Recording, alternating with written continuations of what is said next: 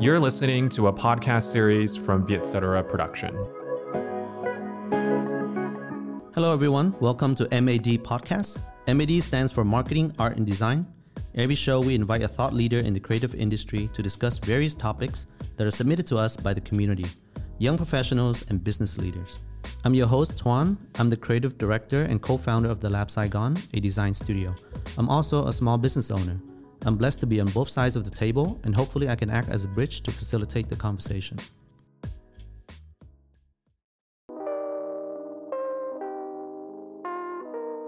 We have here today with us Dan Van Rossum. He's the Chief Experience Officer of Dreamplex. They're a workplace and employee engagement platform offering co-working spaces as well as employee engagement services for brands and organizations. Today, he'll talk about the future of work, what that means for companies, what it means for employees.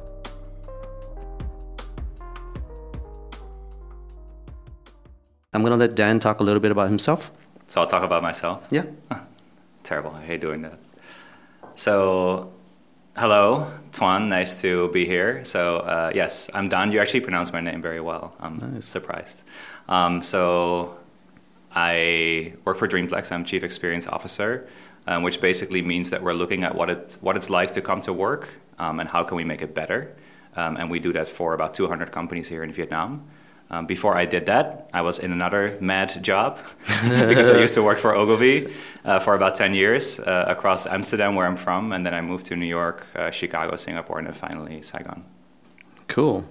Dan, there's a question that we want to ask with every guest that come through here, because a lot of our audiences are about early 20s to early 30s, trying to figure out in their career where they're going to go. So a lot of people want to know how you got into your first job, who gave you your first break, where it is, and how that affected you versus where you are today. Okay. So please don't follow my path. Don't follow my advice. So basically, I dropped out of high school when I was 15 years old. I was really tired of sitting in the school and learning. It's not something that really fit with me. And I just applied for random jobs and eventually landed something that I felt was quite interesting. Following that, I went to an internet startup, really focused on content marketing. And then eventually I transitioned to Ogilvy in Amsterdam. I would say that basically my first break was to land there, obviously, because they took someone without any degree, without any diploma, and took me in and kind of like grew me from there. I would say probably my first big break was winning a talent competition that Ogilvy did internally.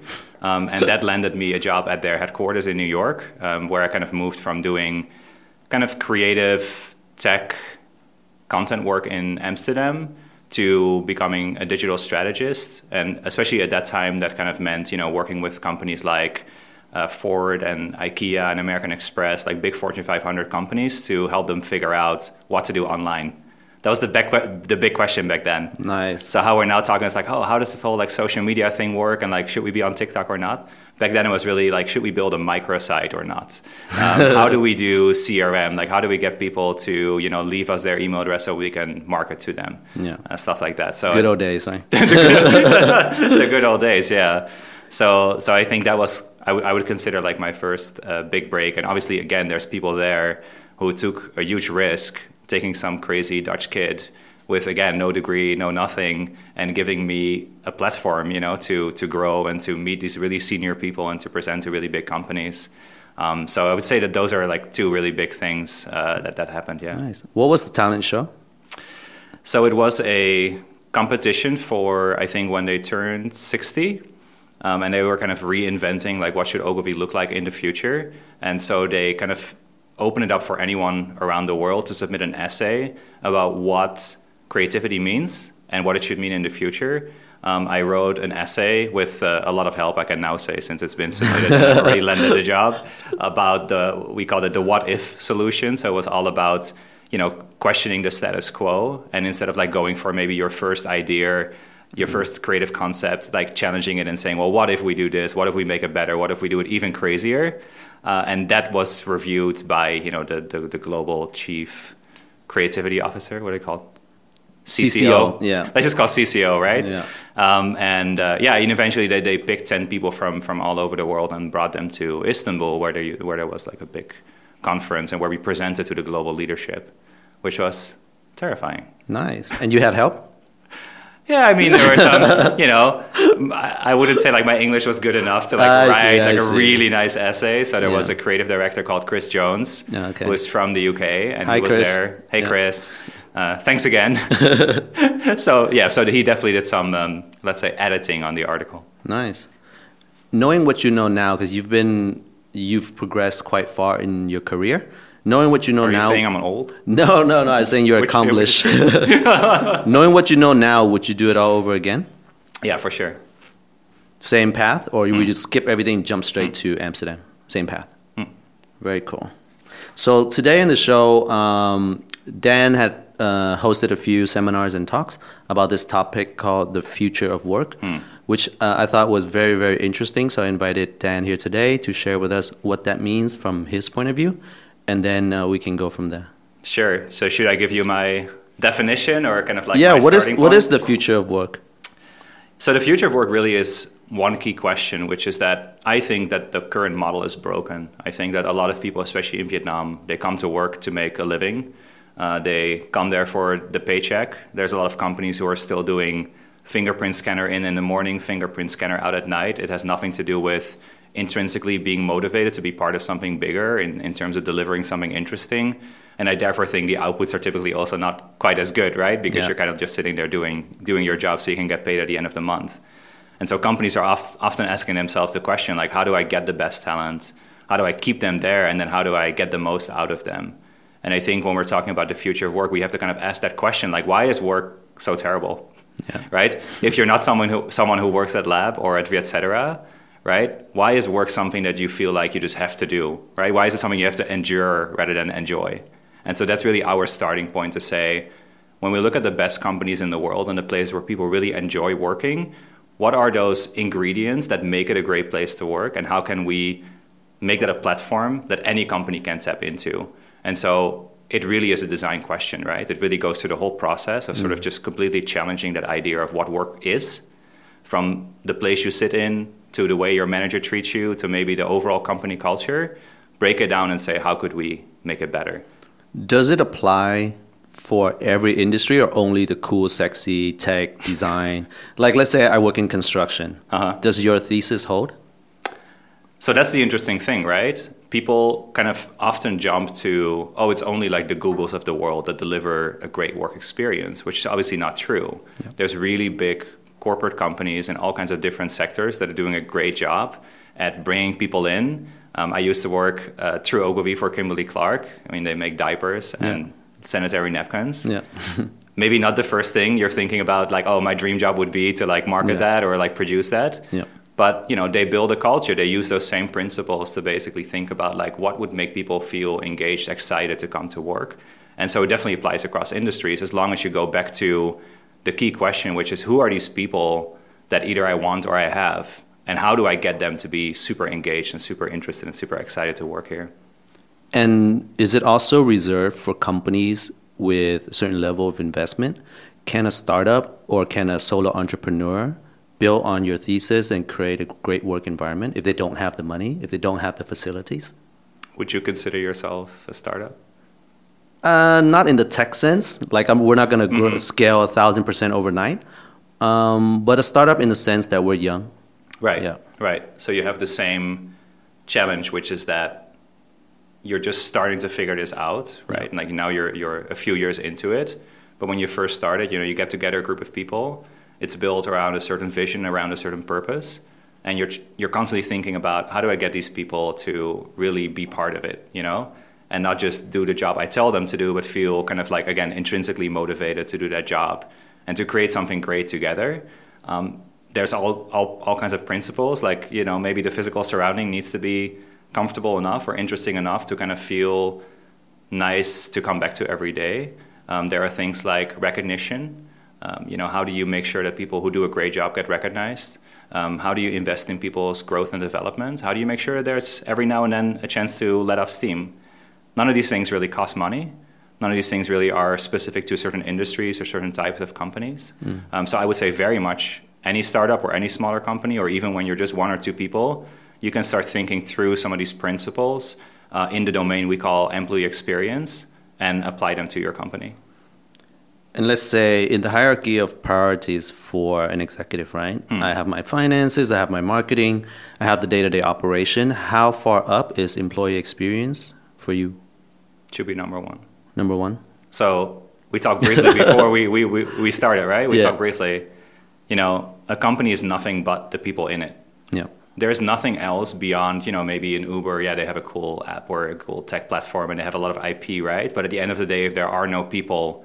At this point in time, maybe 50 years from now, different story. At this point in time, if there are no people who are engaged and are excited to bring that platform to the world and make it work and do the operations and do everything that's needed to make it a success, then you have nothing. Yeah. Right. So companies are only the people, and they're as good as their people are. Right. And so I think it should be number one. I think you first and foremost should look at your people, and then all the other things kind of follow. Let me give you a specific example. Let's say a manager is contemplating whether to give a raise for a particularly impressive employee versus taking the money he would have spent on that raise and investing into some kind of culture-related thing. Do you think the employee would appreciate the culture stuff or the salary raise more? And is there science to back it up? So what is your definition of culture stuff in that equation? I say culture stuff like, I didn't mean to dismiss it, but what I mean is, let's say like, oh, let's have a coffee machine or let's have a yoga class or things like that are not directly related to money in the pocket of the employee. Yeah, this is basically kind of like when you're running a country or a company, you have a finite amount of resources, you have a finite amount of money, and you're always puzzling with where is it going to make the biggest impact, right? And so you would look at that and say, well, is that someone that's otherwise going to leave? Then obviously the money is going to help. But the question is like, why is that person leaving in the first place, right? True. So is it going to help as a blanket statement that, you know, you put in a coffee machine, people stay longer? Probably not. I think coffee machines or an on-site cafe is one of those things that kind of like makes people conflate the sort of the symptom or the execution of company culture with company culture. Yeah. The coffee machine isn't the culture, but maybe your culture is so that, you know, people work very hard and in the morning they need their coffee. Or it's a specific group of people who really likes it that there's coffee in the morning, you know, and it's not just like typical machine coffee. Yeah. So it depends. It really depends. And that's also why I think that, you know, younger companies and companies who are just getting into this, and especially see that with, you know, founders who assemble, you know, a team of maybe 4 or 5 people. And it all works perfectly well, right? Because the founder has a great vision, and the 4 or 5 people probably, they either already knew them or they are hired with that idea in mind, and everything works really well. And then when the company becomes more successful and you grow to 15, 20, 30, 50 people, it becomes a very different story because you're kind of detached. Let's say if we look at a normal organizational, what's that called? Pyramid? Right? Org chart. If we look at a normal org chart, right? You kind of know that the people at the bottom, so like the most junior people, are like every level that they're removed from the founder and the original vision, they're less maybe motivated, maybe less, you know, excited to be part of that company. It just becomes more of a job. And to pass on that idea of why was that founder originally so excited about that company, that is really the art. And so I think that a lot of companies, when they're scaling, they start running into these issues of like, oh, it's really not that easy anymore to motivate my people, because I don't just have 5 people in a room. I have people sitting maybe in different offices, different locations, right? People talk about working from home. How do you motivate people when you're not even sitting in the same space anymore? So then you really get into the art and the science of employee experience. You really need to start thinking about, how do I do this? And that's why when companies grow, they start hiring strategic HR talent. Yeah. You know, you hire a really great HR director who understands people. I don't think there are many in Vietnam, but I know, for example, Sakshi at Tiki, actually a chief people officer, you know, someone who's just dedicated to the people and what do we need to do to make it a great environment for them. But it's very challenging. Yeah, I guess the gist of that is like it depends on your stage, right, where you should put your focus and investment, right? But so how big is your team, if I can ask the counter question? Our team is 30 now, people. Full-time, mm-hmm. and we have about 110 mm-hmm. part-time right. in our cafes. Yeah. And how do you make sure that, you know, like no matter whether they are a part-time or working in a cafe or someone who's been with you for 5 years in, let's say, the head office, yeah. how do they, you know, how do you make sure that they're equally engaged? That dynamic that you mentioned in the beginning, whereby the founder and his 4 or 5 co-founders, we try to replicate that at scale. So I sit among the staff. I cross-pollinate. Like I'll go to their events. You know, like if they're like just like, you know, the cafe staff, I would still go to somebody's birthday, for example. And Laura, my co-founder, is also doing the same on the reverse side. So we try to replicate that dynamic. So you don't feel like you're at the bottom of the pyramid. Right. You feel like you're up there as well, or at least I'm down there as well. Yeah. Yeah. So we try to replicate that dynamic. I think that's the core of it. Yeah. And then everything else, like the coffee machine, all those things are kind of there to facilitate that. Exactly. Like I can have coffee with them. It's like an extra tool that you can have, right? And I think that's why, you know, when you're running teams at scale and when you're running bigger companies, right, this becomes the key challenge, which is that how do I create something that when people hear about it or when they read the Notion page in your example, that they feel like, wow, that's a place I want to work. That's not many companies can say that, right? Yeah. Not many companies can say that. That someone would just hear about the company, it's like, wow, that's a great place to work, other than positions, title, salary, right? And then how do you retain those people? So how do you make sure that someone is not just excited on day one, that's true, but is equally excited to be there in month 6 and month 12? And again, we're talking about people. So it's not only what you're doing as the employer or as the company, you're also talking about people who are going through their own ups and downs and they have their own shit going on in their private life, right?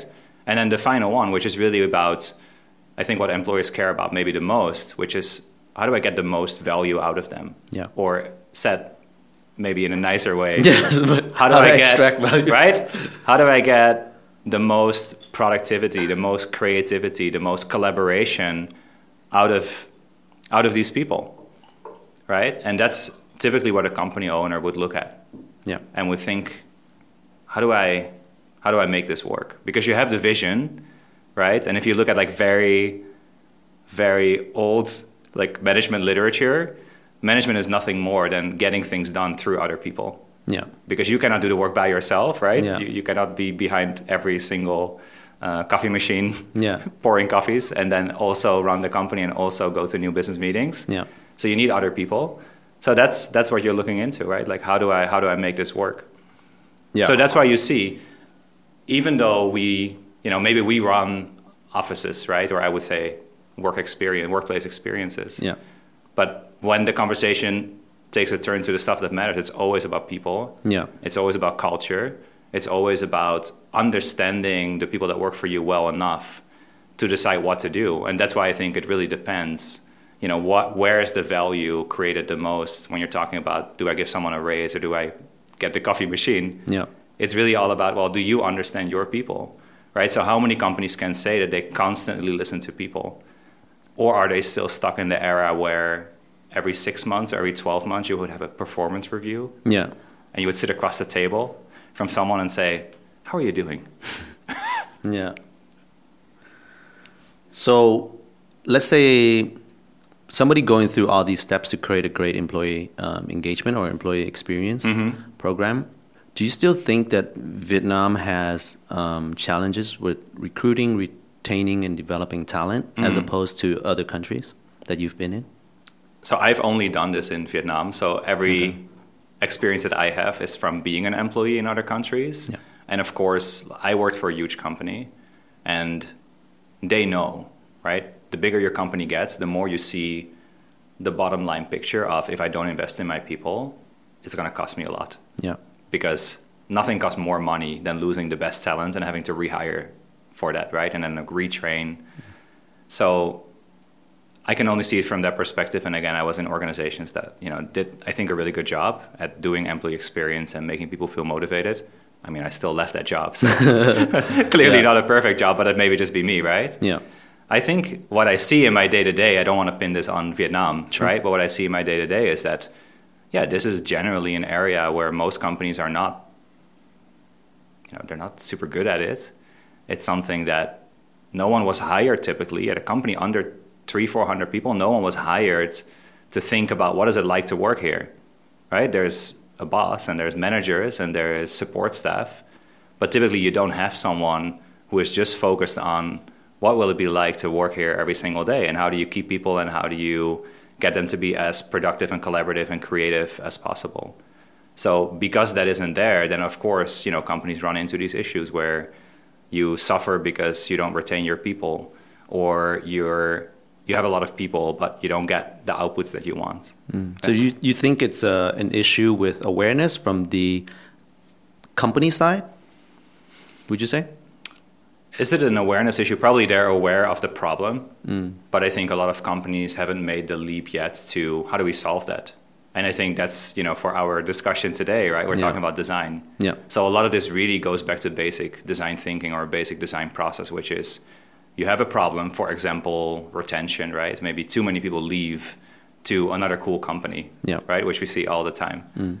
So maybe that's your problem. So how would you solve it, right? Look, as a designer, you would probably do the IDEO, double diamond or something like that. And you start thinking about like, what are all the possible ways you could solve that problem, right? Yeah. And then you go down to like, well, how should we solve it? So maybe certain things sound really interesting, but they're extremely expensive to implement. Or maybe there's like a huge organizational barrier to do it. So you find a set of solutions that work for you. And that's why, even though there are principles, that's why it's an art and a science. Yeah. Employee experience, while there are principles, it really is different for every company because every company they're at a different stage. They maybe have very specific issues.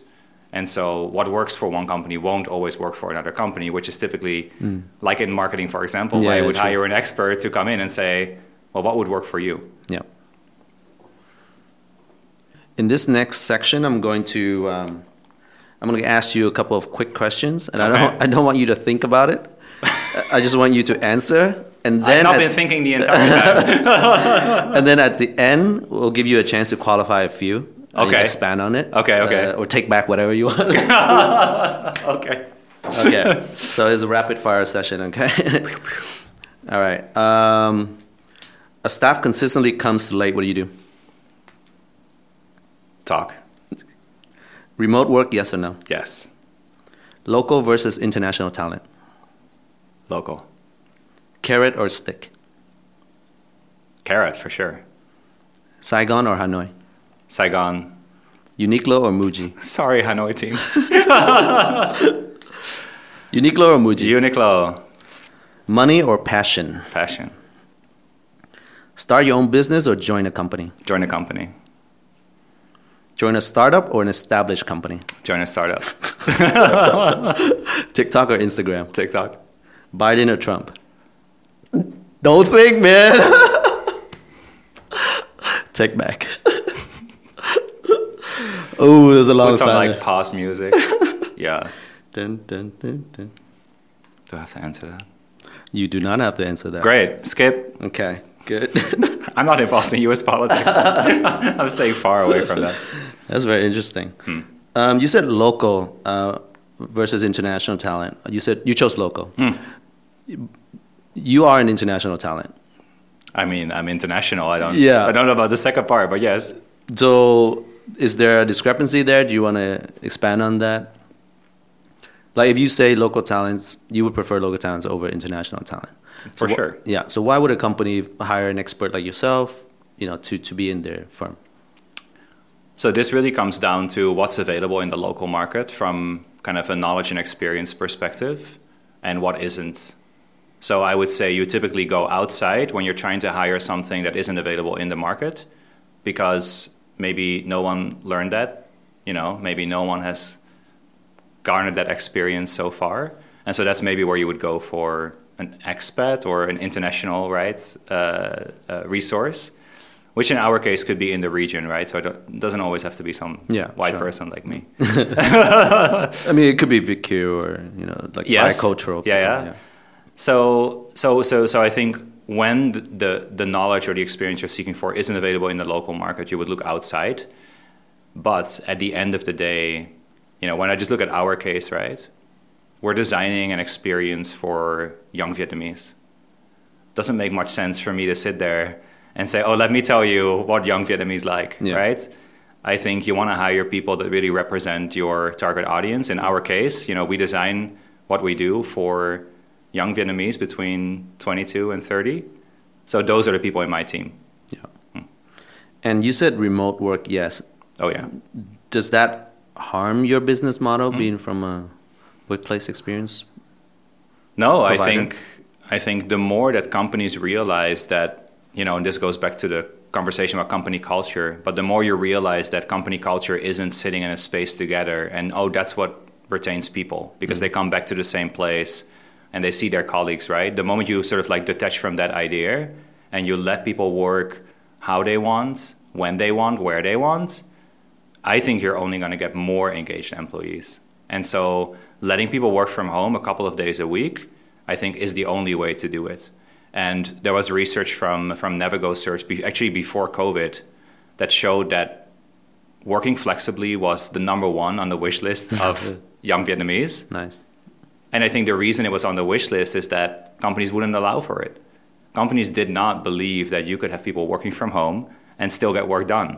And I think during the social isolation in April, companies saw that actually we functioned really well, even when people were not working in the office. And so I think with that sort of in mind, I now see more companies moving towards a hybrid model where maybe people work from home some days, and then sometimes they come to the office. And that actually really, in our case, it really helps us, because every single thing that drives companies to be more purposeful about designing a workplace experience is good for us. Yeah. Because then they'll realize that, oh, maybe renting... And sorry to all the commercial real estate brokers that we love so dearly, but maybe renting like a huge floor in a grade A building in the central business district doesn't really make sense, because it really isn't about the physical like office, the reason that people want to come back to work for you. So they will move to maybe, you know, I always call this like quality of work versus quantity of work. Mm. Maybe they'll take a smaller space, but they do so in a building with really cool neighboring companies, where, you know, like you get exposed to not just the 30 or 40 people in your company, but all the companies around there. And maybe therefore you can share meeting room space or the cafe or the lounge or that coffee machine you mentioned with other companies. You don't have to invest in it, and you can give that back to your employees, right? The very best example I've seen throughout this entire year was a company in San Francisco that basically said, we're going to cancel our lease. We're not going to have an office anymore, but the few million per year that we pay for that office, we're going to invest it in offsites. So you're going to work from home, and every 3 months, we're going to fly somewhere with the whole team and have a really cool week and just do fun stuff and team building and kind of refresh, you know, why we're here together. This is post-COVID or pre-COVID? Post-COVID. Wow. They can fly after this lift, right? Yeah. A lot of our guests, our listeners are aspiring professionals, right? They're students. And I think a lot of them struggle whether to follow their passion, which may or may not bring them a lot of money. So you said passion. Is that easy coming from somebody who's already, you know, crossed that bridge? That's what I always say. It's right? Easy for me to say you should follow your passion. Yeah. I always think that the people who say, you know, like on Facebook, on Instagram, you know, do what you love, follow your passion. They're typically the people who have made their money already and are now selling some kind of system, you know. But I just go back to a very simple principle, which is the idea of ikigai, right, which I'm sure you're familiar with. Yeah. It all has to kind of come together. You gave me a binary choice. I don't think the choice is so binary. I think people need to look at all the different elements. So what is something I'm good at? What is something I love doing? What is something I get paid for? And what does the world need? When you combine those four things, you create, you know, what the Japanese call ikigai, a reason to get up in the morning. So I think if you're just doing something you love, but you get no money, you'll be quite miserable. When you just do something that makes money and you don't love it at all, you're quite miserable as well, right? So I think it has to be somewhere in the middle. So ideally, and this is really much more about getting to know yourself, right? So when I run these workshops where I sit around the table from people and take them through this process, it's really a function of people starting to be aware of what they even want.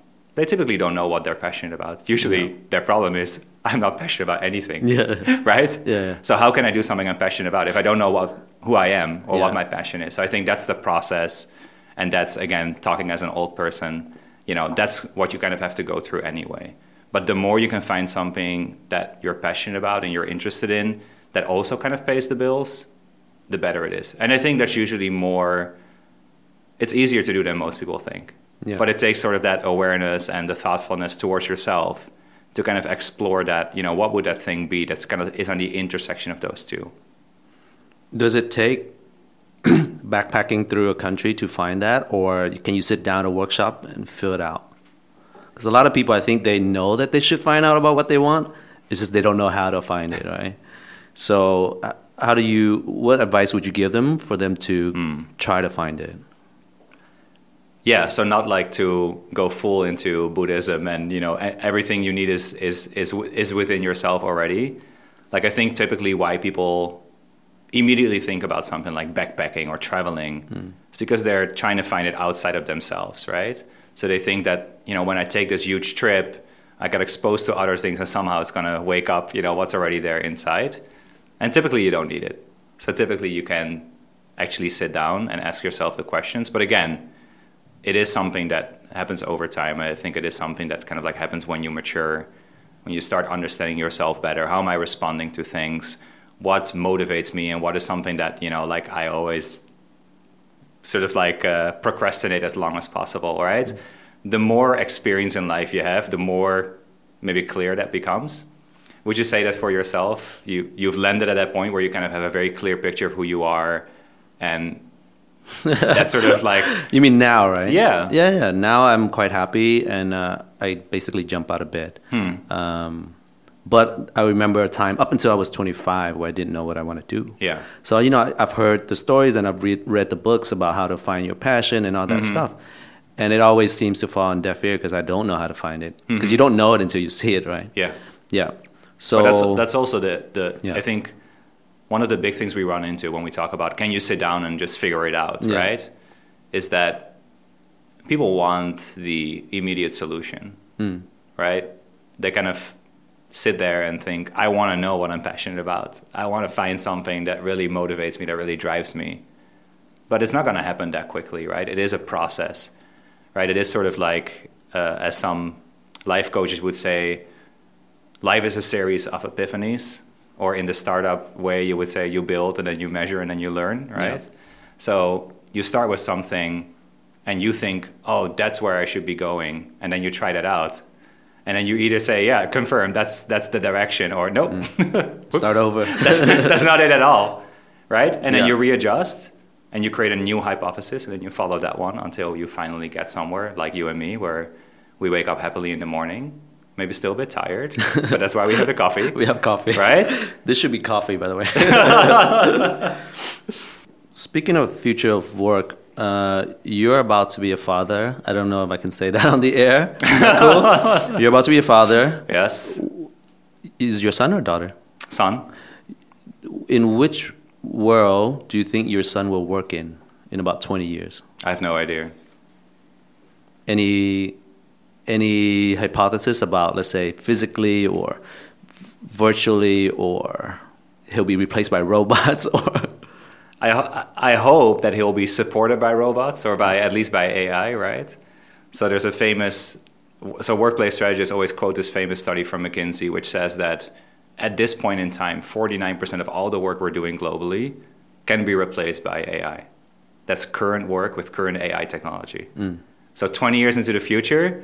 You know, when I talk to my wife about, oh, what school should he go to? Or like, we don't even know if schools are still there. True. Right? We don't know like what part of the work gets automated. And I think going back to our discussion today, what is the one thing that so far has not been, how do you say that? It hasn't been able to be replaced by AI is creativity, is creation. So for sure, I will definitely steer towards creating and having original thoughts and having creative thinking and critical thinking. But where that's going to lead, for what purpose, I don't know. They might be able to create.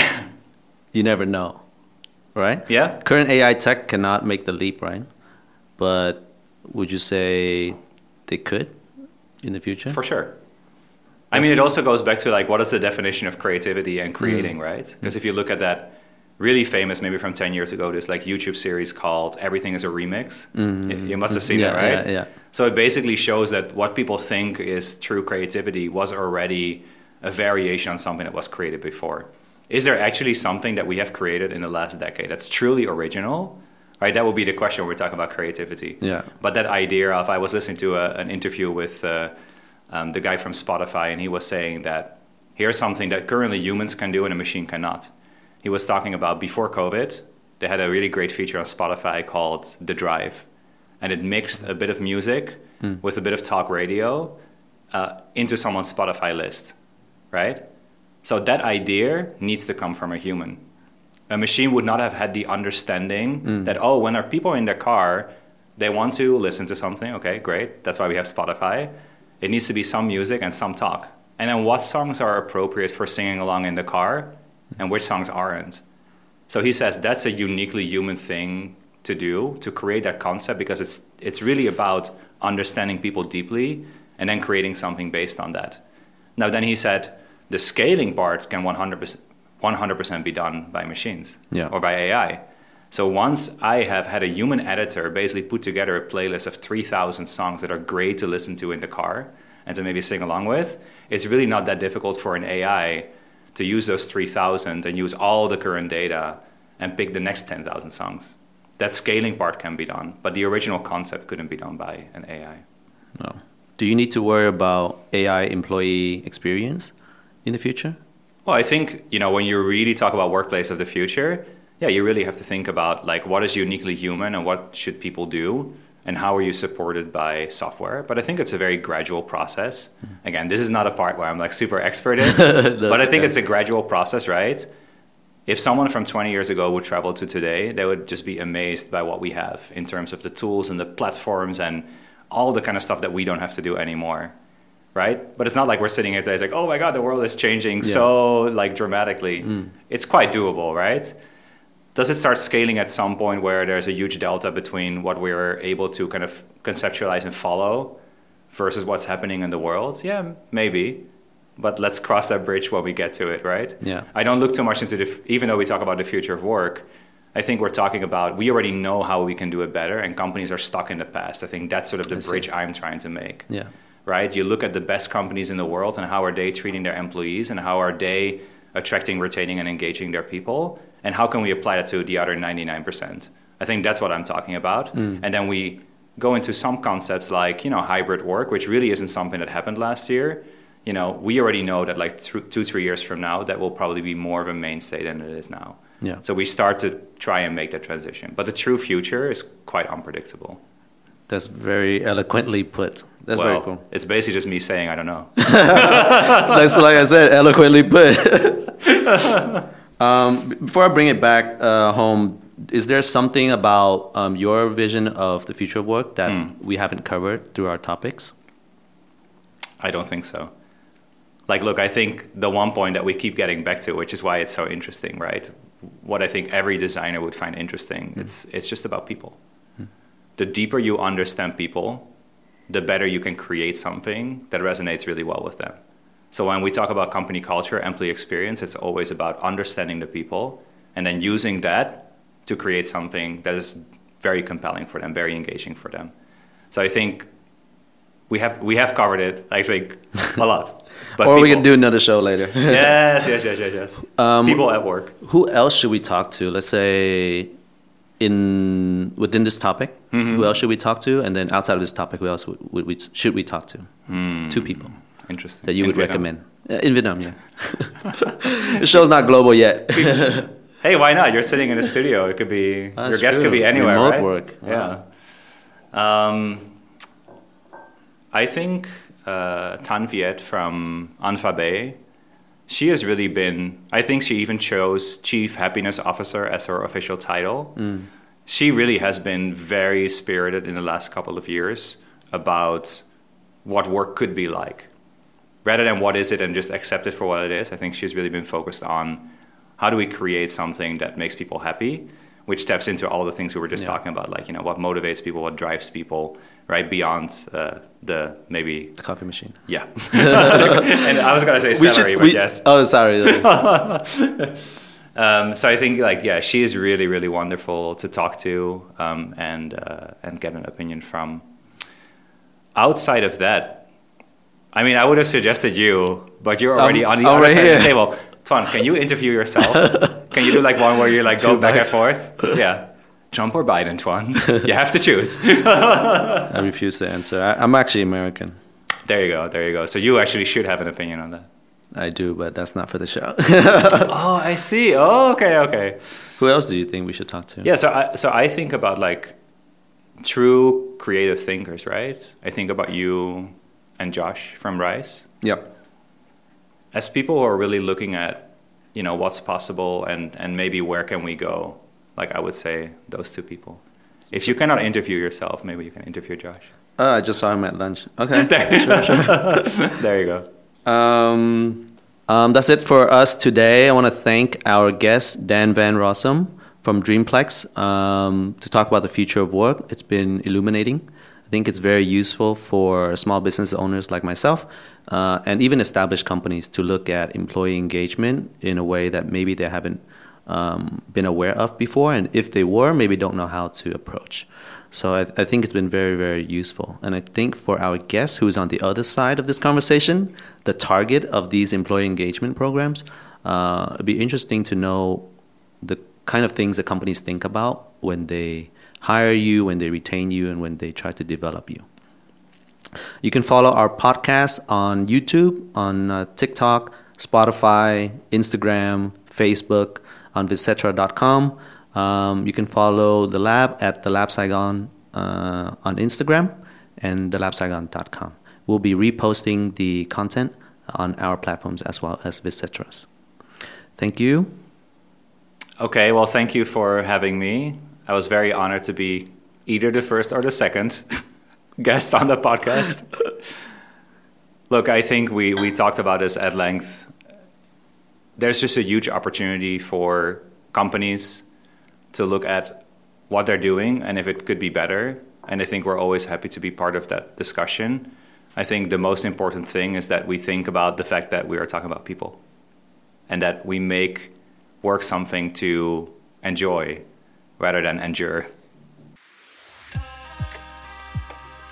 Thanks for listening to another episode of MAD. If you want to suggest a topic or have any questions, please send through to mad@vietcetera.com. New episodes are out every 2 weeks. And don't forget to subscribe to our Spotify, podcast, and YouTube channels for more interesting content.